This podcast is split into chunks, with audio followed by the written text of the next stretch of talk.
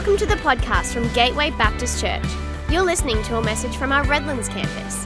Find us at gatewaybaptist.com.au if you'd like to connect with us as we seek to change lives by following Jesus in our community, our nation, and our world. Before I jump into this morning's message, I just want to make a quick announcement about our Crowned with Hope Gateway Christmas Appeal. As you know, throughout the Christmas season, uh, we launched this appeal to uh, provide a generous gift to some people in our world uh, who desperately needed our help. Uh, we partnered up with a ministry of Gateway called Bloom, uh, who provide hope and healing to young women who have experienced significant trauma in the Cambodia and Philippines. And, um, and I just wanted to let you all know that as a result of the Crowned with Hope Christmas appeal, and with your generosity and all that God's provided to us, uh, we were able to raise $215,000 uh, to support Bloom and the work that they do. Yeah, let's, let's thank God for that. I really do just want to thank you for um, yeah, your generosity. You gave in, in different ways and at different times. And uh, I just want to say thank you. Uh, Bloom are doing a wonderful job over there in the Cambodia and the Philippines. And they're going to continue uh, helping young women who have been rescued from trafficking find hope and healing in Jesus' name. So uh, thank you very much for your generosity uh, during that time. Hey, uh, the United States has some very big universities, as you probably know. I'm a huge college sports fan. I love basketball. I'm pretty good at it, if I don't mind saying so myself. I say that a lot here at Gateway, don't I? That I'm a good basketball player, but it's true. Uh, but there are some really big universities over there in America, and and the application process for joining these universities can be quite intimidating. And on some application forms at American universities, you may find this question, which, to be honest, I would find intimidating. But, but the, the question you'll find on one of their applications reads like this It says, In order for the admission staff of our college to get to know you, the applicant, better, we ask that you answer the following question. And here it is Are there any significant experiences you have had? Or accomplishments you have realized that have helped define you as a person? What an interesting question. How would you respond to that? Well, college applicant Hugh Gallagher decided to respond to this question in the following way. He said, I am a dynamic figure, often seen scaling walls and crushing ice. I have been known to remodel trains on my lunch break, making them more efficient in the area of heat retention. I woo women with my sensuous and godlike trombone playing. I can pilot bicycles up severe inclines with unflagging speed, and I cook 30 minute brownies in just 20. Using only a hoe and a large glass of water, I once single handedly defended a small village in the Amazon basin from a horde of ferocious army ants. I play bluegrass cello when I'm bored, I build large suspension bridges in my yard. I enjoy urban hang gliding. And on Wednesdays after school, I repair electrical appliances free of charge. I'm an abstract artist, a concrete analyst, whatever that is, and a ruthless bookie. Critics worldwide swoon over my original line of corduroy evening wear. Does anyone here wear corduroy? Great, because you would have had to leave, but that's, that's okay. I don't perspire. I have been caller number nine and have won the weekend passes. My deft floral arrangements have earned me fame in international botany circles. Children trust me. That's good. I can hurl tennis rackets at small moving objects with deadly accuracy. And I once read Paradise Lost and Moby Dick in one day and still had time to refurbish my dining room that night. I know the exact location of every food item in the supermarket. And while it sounds like my wife, Coles, Cleveland, we moved to Vicky Point and it just threw her right out. Um, the, uh, while on vacation in Canada, I successfully negotiated with a group of terrorists who seized a small bakery. The law of physics do not apply to me. I balance, I weave, I dodge, I frolic, and my bills are all paid on time. On weekends, to let off steam, I participate in full origami. And years ago, I discovered the meaning of life but forgot to write it down. I made extraordinary four course meals using only mulli and a toaster oven. I breed prize winning clams. I have won bullfights in San Juan, cliff diving competitions in Sri Lanka, and spelling bees at the Kremlin.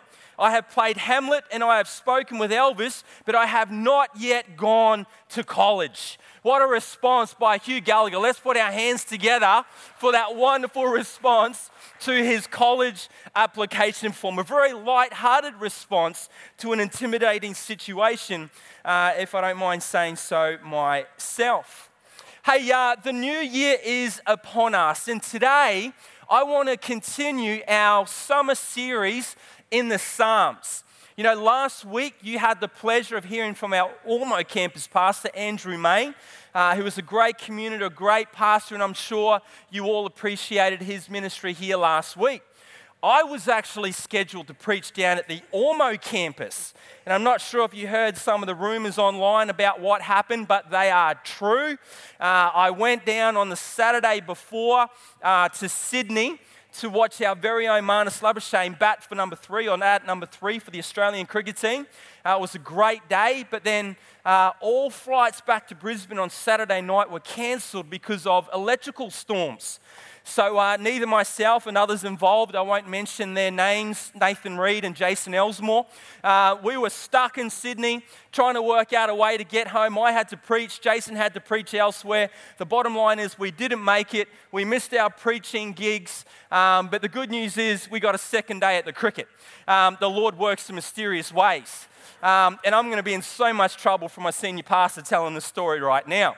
Um, but it is, it is my pleasure to continue our summer series in the Psalms today. And uh, I've got a psalm that I reckon is going to encourage us and serve as a great foundation as we kick off a new year here uh, at Gateway Redlands. Hey, um, the, the, the word psalm simply means songs of praise. Both the Hebrew and the Greek title um, give us that title, that, that understanding, songs of praise.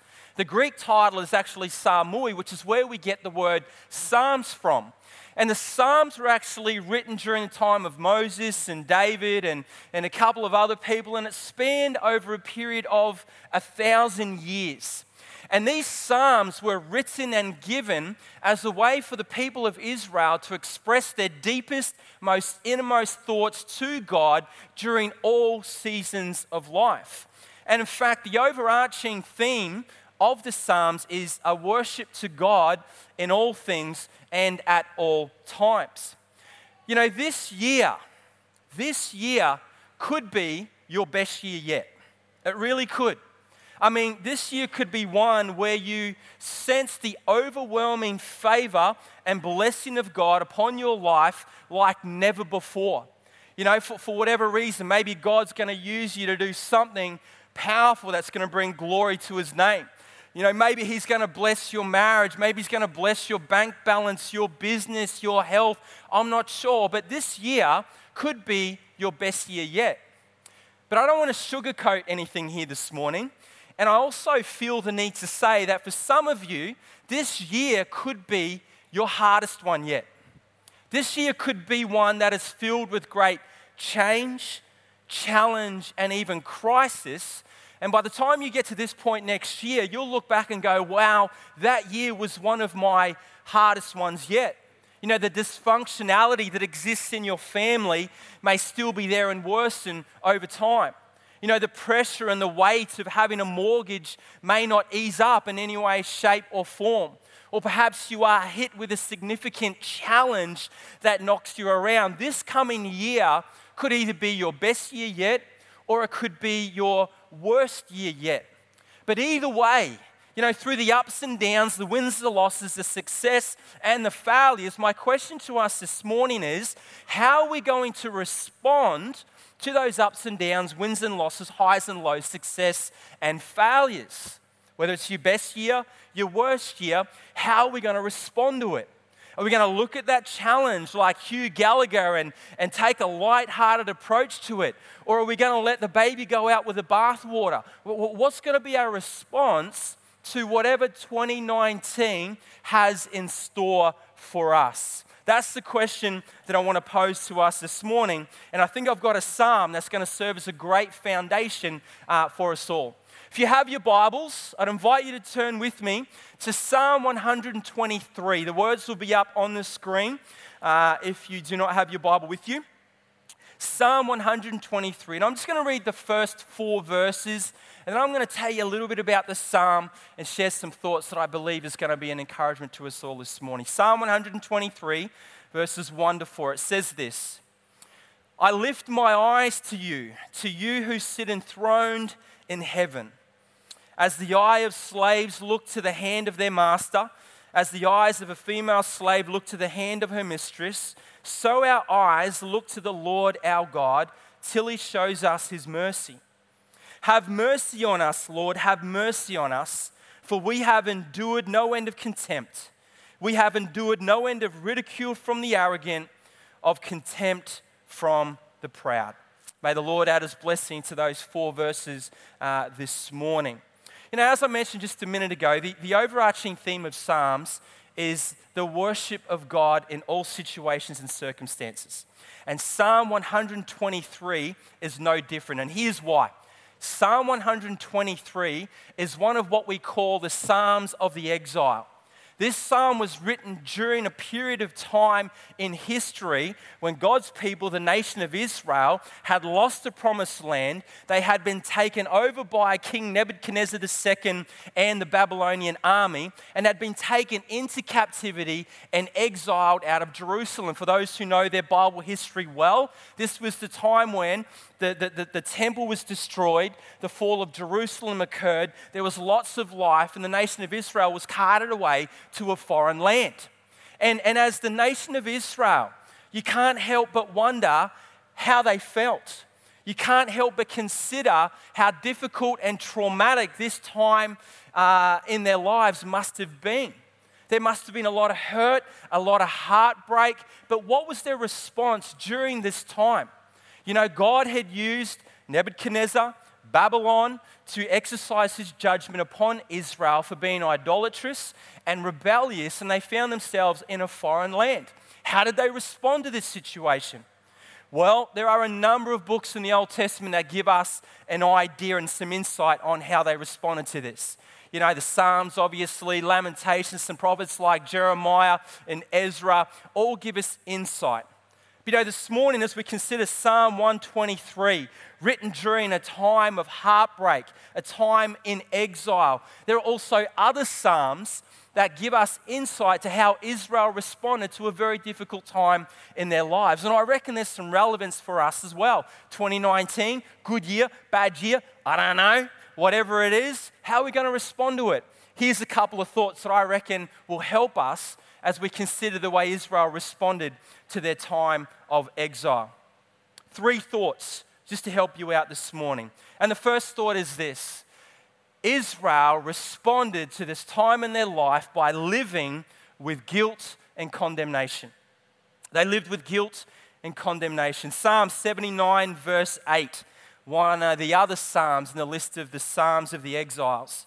It says, Do not hold against us the sins of the fathers May your mercy come quickly to meet us, for we are in desperate need. Friends, the people of Israel felt the weight of their sin and the sin of their fathers. They lived with the burden and guilt and shame of their sin, and their inability to come out of it will naturally lead to condemnation. Whenever you feel guilt as a, as a result of what you've done, that's good. That can lead to some other thoughts, but if we don't learn how to come out of that, it can actually lead to condemnation, which is not of God. And this was the way Israel responded to their time in life. Israel had sinned, they were idolaters, they were rebellious, they lost everything they had, they were under foreign rule. There were Israelites who felt the weight of this. They lived in guilt, they lived in shame, they just couldn't move past it. Who else can relate to that here this morning? I don't know about you, but, but you know, when, when, whenever I think about the various things that I'm putting in place to achieve the things that I believe God calls me to do, and I fail, mate, the guilt comes in, the conviction follows. The weight of that is very, very heavy. And if I'm not careful, I can find myself in a place of self condemnation. You know, when we fail in our attempt to read the Bible more, pray harder, serve effectively, eat better, drink less, save more, live well, love others, and pretty much fall short of anything we believe God is wanting us to do this year, we will experience that guilt, that conviction, but it's vitally important that we know how to exchange guilt for grace, because if we don't, we'll live with condemnation. And condemnation is not of God. You know, the Gospel of John, chapter 3, verse 17 says that God did not send Jesus into the world to condemn the world, but that through the world, but to save, him, uh, to save the world through him. When we go through this new year and we put things in place, some we may get, some we may not, the outcome will not determine God's love for you and the plan that He has for your life. And it's vitally important that we deal with guilt in the appropriate way. We hand it over to God, we receive His grace. If not, we will find ourselves living in condemnation and life would suck.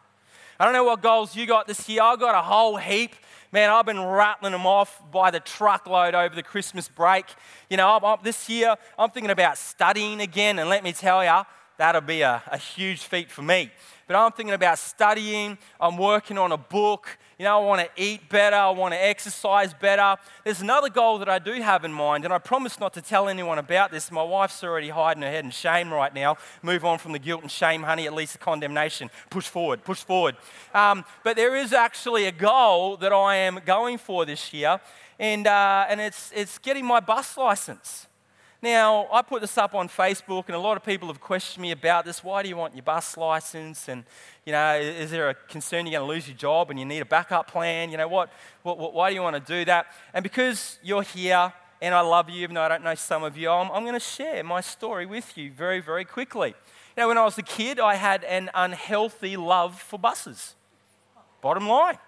Played basketball for a club that owned its own bus. Our rep team got to travel around to other clubs and buses. I enjoyed my time in the bus. It had a TV and a toilet. I was living in the lap of luxury.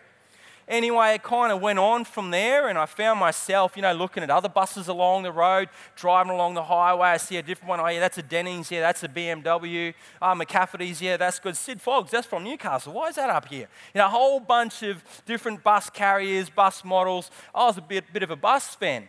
And, and this is where it gets really weird. And, and this is where I need you to keep this information within these four walls. All right, I don't want to see any of this stuff up online. I don't want to hear you talking about it outside of the church. But this is where it gets really, really weird. All right.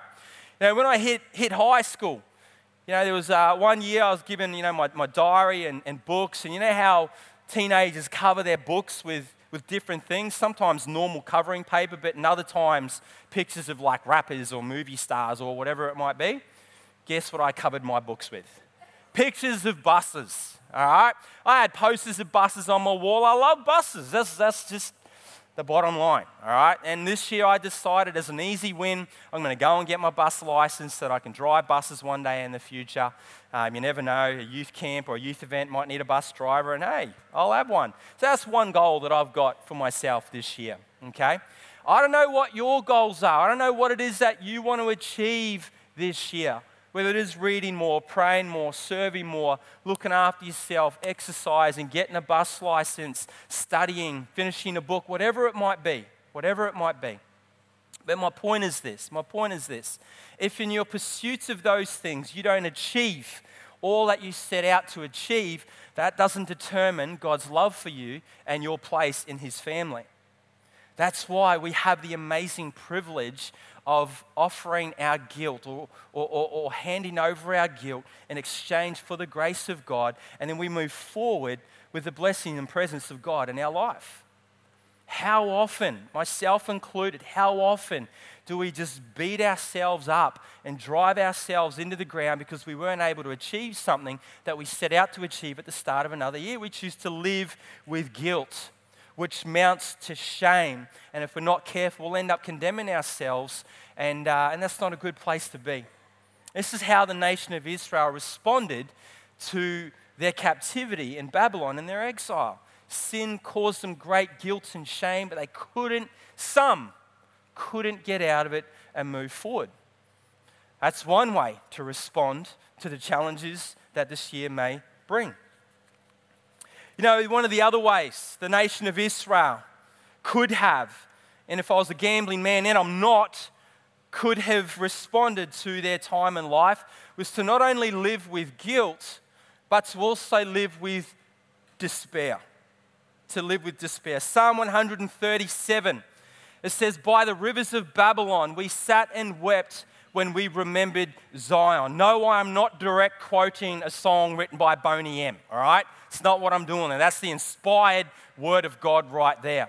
But you know, as, as, as the people of Israel contemplated their situation, their exile, being in captivity, all that's happened. One way was to feel guilty about the sins of the forefathers and maybe themselves, but the other one was to live in despair. And these verses here speak of some Israelites who sat by the rivers of Babylon and wept over what once was. You know, they thought about this land that was given to them by God, a land flowing with milk and honey, a land that spoke so much about the Exodus and about their future. They thought about Zion, they thought about what they had, they thought about the blessings. They were in the past and they just could not come out of it. And as they sat by the rivers of Babylon, thinking about back then in Zion, they were possibly and potentially, I wasn't there to prove this, but I, I got a hunch, they were missing out on all that was to come. They lived in despair, they lived in hopelessness, they were stuck in the past. That's a very dangerous place to be. Once again, who can relate to doing that? I know I can. I know that as I think about, you know, uh, the good old days or stuff that once was or great achievements or times of huge blessing, and let's say for whatever reason a change, challenge, or crisis veers me into a different direction, I can easily find myself stuck in a state of despair, looking back, thinking, oh, if only that was. If only that happened, if only that didn't happen. And I find myself in this place of despair playing the victim card. Living in the past is not a healthy position to be in, especially as we move forward into a new year. You know, I'm sure that a majority of us, if not all, in this room have at one point or another felt neglected, rejected, betrayed, abused, robbed, or anything else that has brought about great pain and despair in our lives. And as a result of that, we've got a choice.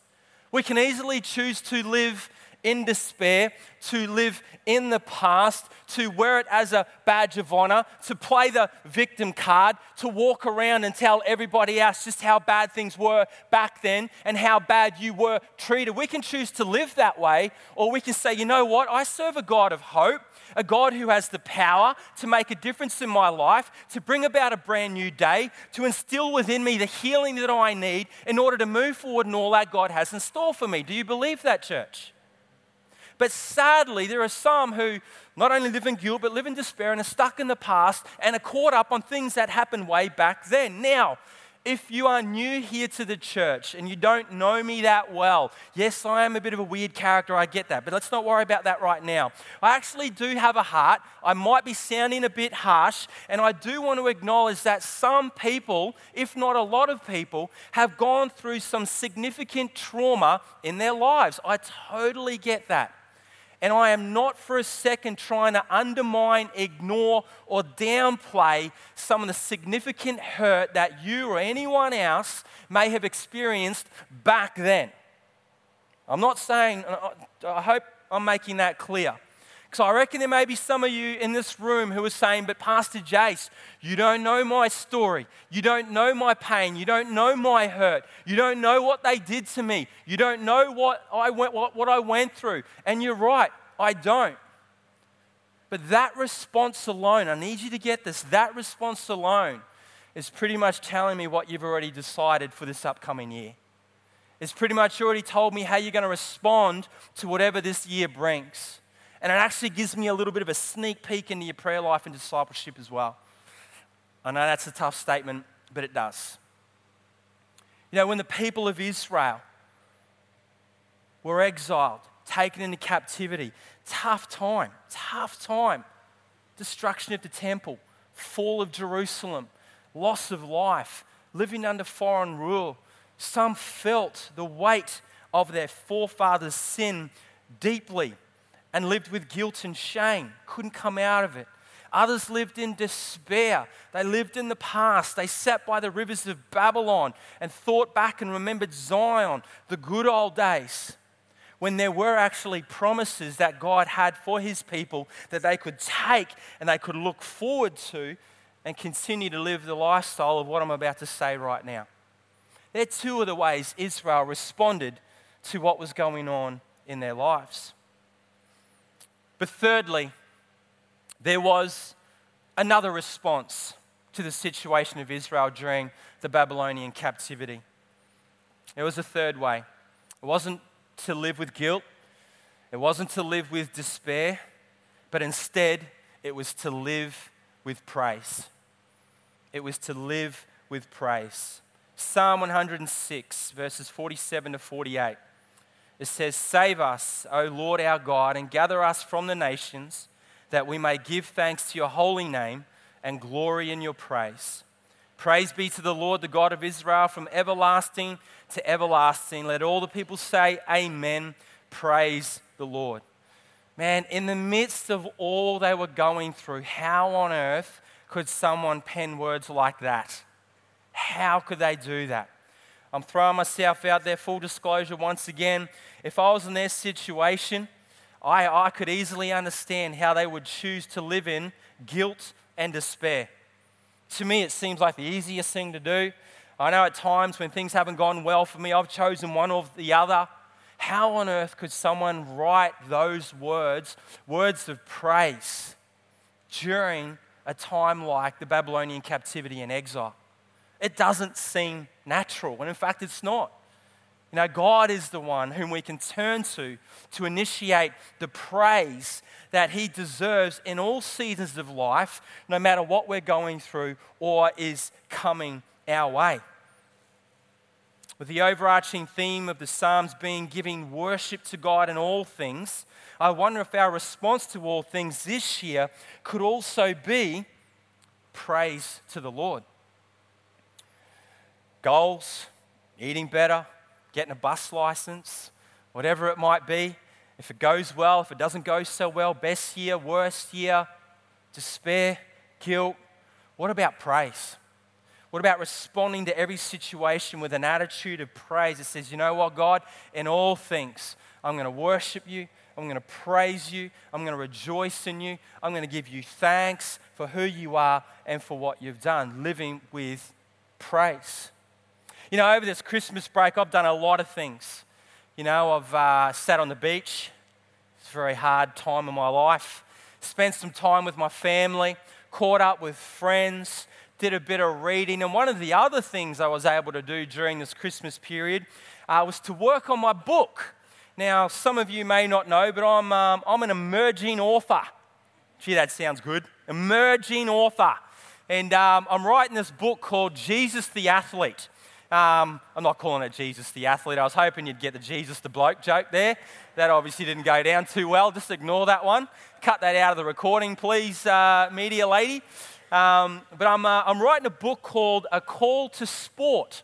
And um, as you guys know, in a former life, you know, I was a sports chaplain at uh, Brisbane Broncos and player welfare officer, and I've um, uh, done, done, sports chaplaincy, sports ministry in a whole bunch of different ways and different places.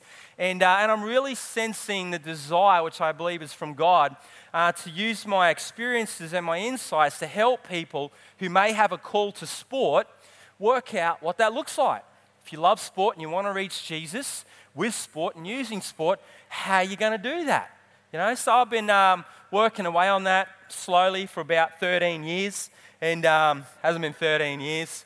I actually said I would release it by the time the doors to this church opened, and that hasn't happened.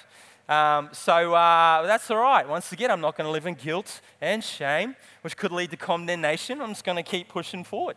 Um, but anyway, over the Christmas period, I was uh, working on my book, and, and, and to be honest, as I started reading the manuscript, well, I hadn't touched the manuscript for about six months. That's, that's how long it had been since I last worked on the book, right? But as I was reading the manuscript, you know what I discovered? I actually discovered a very hurt and bitter author. As I, as I reflected on, uh, and, and just so you guys know, like my time at the Bronx and my time in the NRL and my time doing sports ministry, I was very challenging. Uh, I left those roles because a lot was changing that I wasn't ready for. I don't felt like they were looking after me as well as they could have. My family was suffering, so I made the hard choice to leave that and, uh, and to pursue whatever God had in store for me next. But you know, I left that time with a few thoughts going on in my head. One was, did I fail God and the opportunity that He gave me uh, in the game of rugby league? I sat in a very high seat in the game of rugby league. And, and did, I, did I fail Him? Did I waste the opportunity to be salt and light in the world of rugby league? And all you need to do is look at the news lately, and there's a lot going on in the world of rugby league. But that was one thing I carried. You know, and the other thing that I carried was, you know, I, I made some mistakes along the way. And, and with that, you know, I carried more guilt, more frustration. You know, self condemnation was a place for me.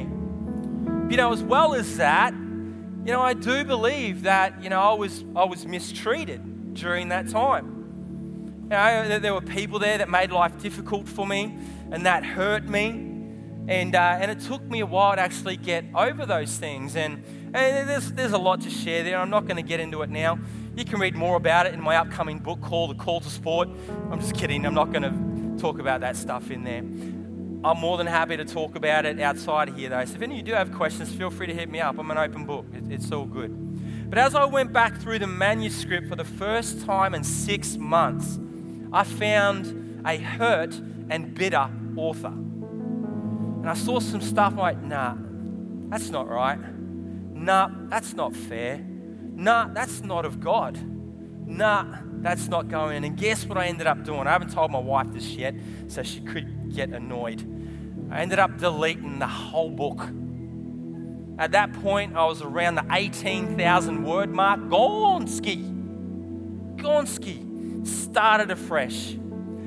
God given layout, God giving chapter titles, God giving chapter structures, just heaping brand new God given content onto this book. Mate, for someone that got expelled from school in year 10, you wouldn't have known the difference the way I was writing and typing and spelling on my computer while I was camping at Coolum Beach Holiday Park last week.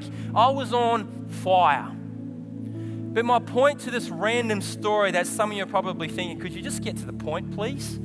The random point to this story is I have made the choice to no longer live with any guilt, any despair, or anything to do with the past back then. I have made the choice to rejoice. And in fact, I have decided, along with the psalmist, that I'm going to come up with a phrase of praise for 2000. Don't you love it when things rhyme? the choice to rejoice, a phrase of praise. Come on now, church. That is of God right there. That's inspired. That's inspired. Write that down if you got a pen and paper. Two things, write them down. But that's the choice that I've made. And you know, there was a time, you know, 2018 was a great year for me, one of the best in a long time. But you know, my time, you know, 20, 2016, 2017, coming out of sports ministry, it, it, took me a lot of time to settle back into the lifestyle of a pastor. Just been straight up. And in fact, my time in sports ministry, you know, made things very, very difficult for me. You know, I lost a lot of confidence.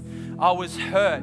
It, it, it re-triggered or reignited some of the battles that I had with depression and anxiety. But you know, over time, especially as I read, you know, what I was writing down in my book, you know, I discovered that God's done a work in me. God has He's been healing me. He's been restoring me. My book is a completely different book now, and I've made the choice to rejoice. I'm going to come up with a phrase of praise that I'm going to use at any point and during any circumstance in 2019. Could be my best year yet, could be my worst year yet. I don't really know. But my response is going to be one of praise. And I think if, if, if I craft And if I shape a phrase of praise, that's what I'm going to turn to through the good and the bad, the wins and the losses, the ups and the downs, the success and the failures. Why?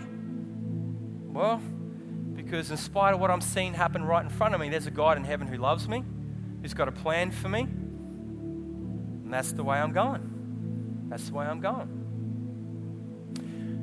I don't know what your year looks like. I don't know what you're going through right now. But as a church and as your pastor, can I encourage us, encourage us for 2019 to make praise our first response to any situation that may come our way? And in fact, I'm going to give you some homework.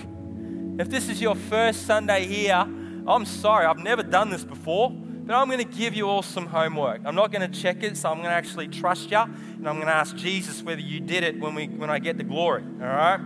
But uh, here's the homework. This week, why don't you get a pen and a piece of paper, and like the psalmist, why don't you put together your own phrase of praise that you will recite and that you will use during 2019? Craft it however you feel whether it's declaring some of the truths of God's character and who He is, whether it's declaring what He's done for you personally, you know, what He saved you from and where He has you now. Doesn't have to be big, couple of sentences even. It can be like from, um, from the psalm that I read earlier, Psalm 123. Just the first verse, it says, I will lift my eyes to you who sit enthroned in heaven. That's just one verse. That's the phrase of praise. Whatever comes your way, just say, I will lift my eyes to you who sit enthroned in heaven. May that be our response in 2019. Whatever it is, your own phrase of praise. Once you go away, write that down, craft it, spend some time on it, pray about it, and, um, and see if God turns that into a blessing for you this year. Either your best or your worst, I don't know. I don't have the gift of telling you that stuff, but maybe go in that direction. Hey, I'm going to land this message by going after a couple of people here this morning. Uh, as I was preparing this message, I have a very firm belief, and, and, and, if, and if no one responds to this, uh, that's fine. It's just going to make me look like an idiot. Um, but I have a very firm belief that there are some people in this room here this morning who have made a choice, maybe not willingly or subconscious, uh, willingly or consciously, but you've made a choice and it has resulted in you living in a state of guilt or despair for quite some time. I don't know if it's, if it's a constant failure at something you've been pursuing in your life. It can be a, you know, a practical thing or maybe a spiritual thing. But you know, you've gone after it time and time and time again, and, and for whatever reason, you just haven't been able to achieve it. And as a result, maybe there's a bit of guilt, a bit of shame, and you've been living in this state of condemnation. I, I've, I've got a sense of belief that there are some people in this room who just cannot move past something that has brought about great guilt and shame in their lives. And there's, there's someone else, there's another group of people in the room here this morning who I believe for one reason or another, are stuck in the past. You're living with despair. Yep, you've been hurt, you've been mistreated, you've been rejected, you've been betrayed, you've been robbed, something dear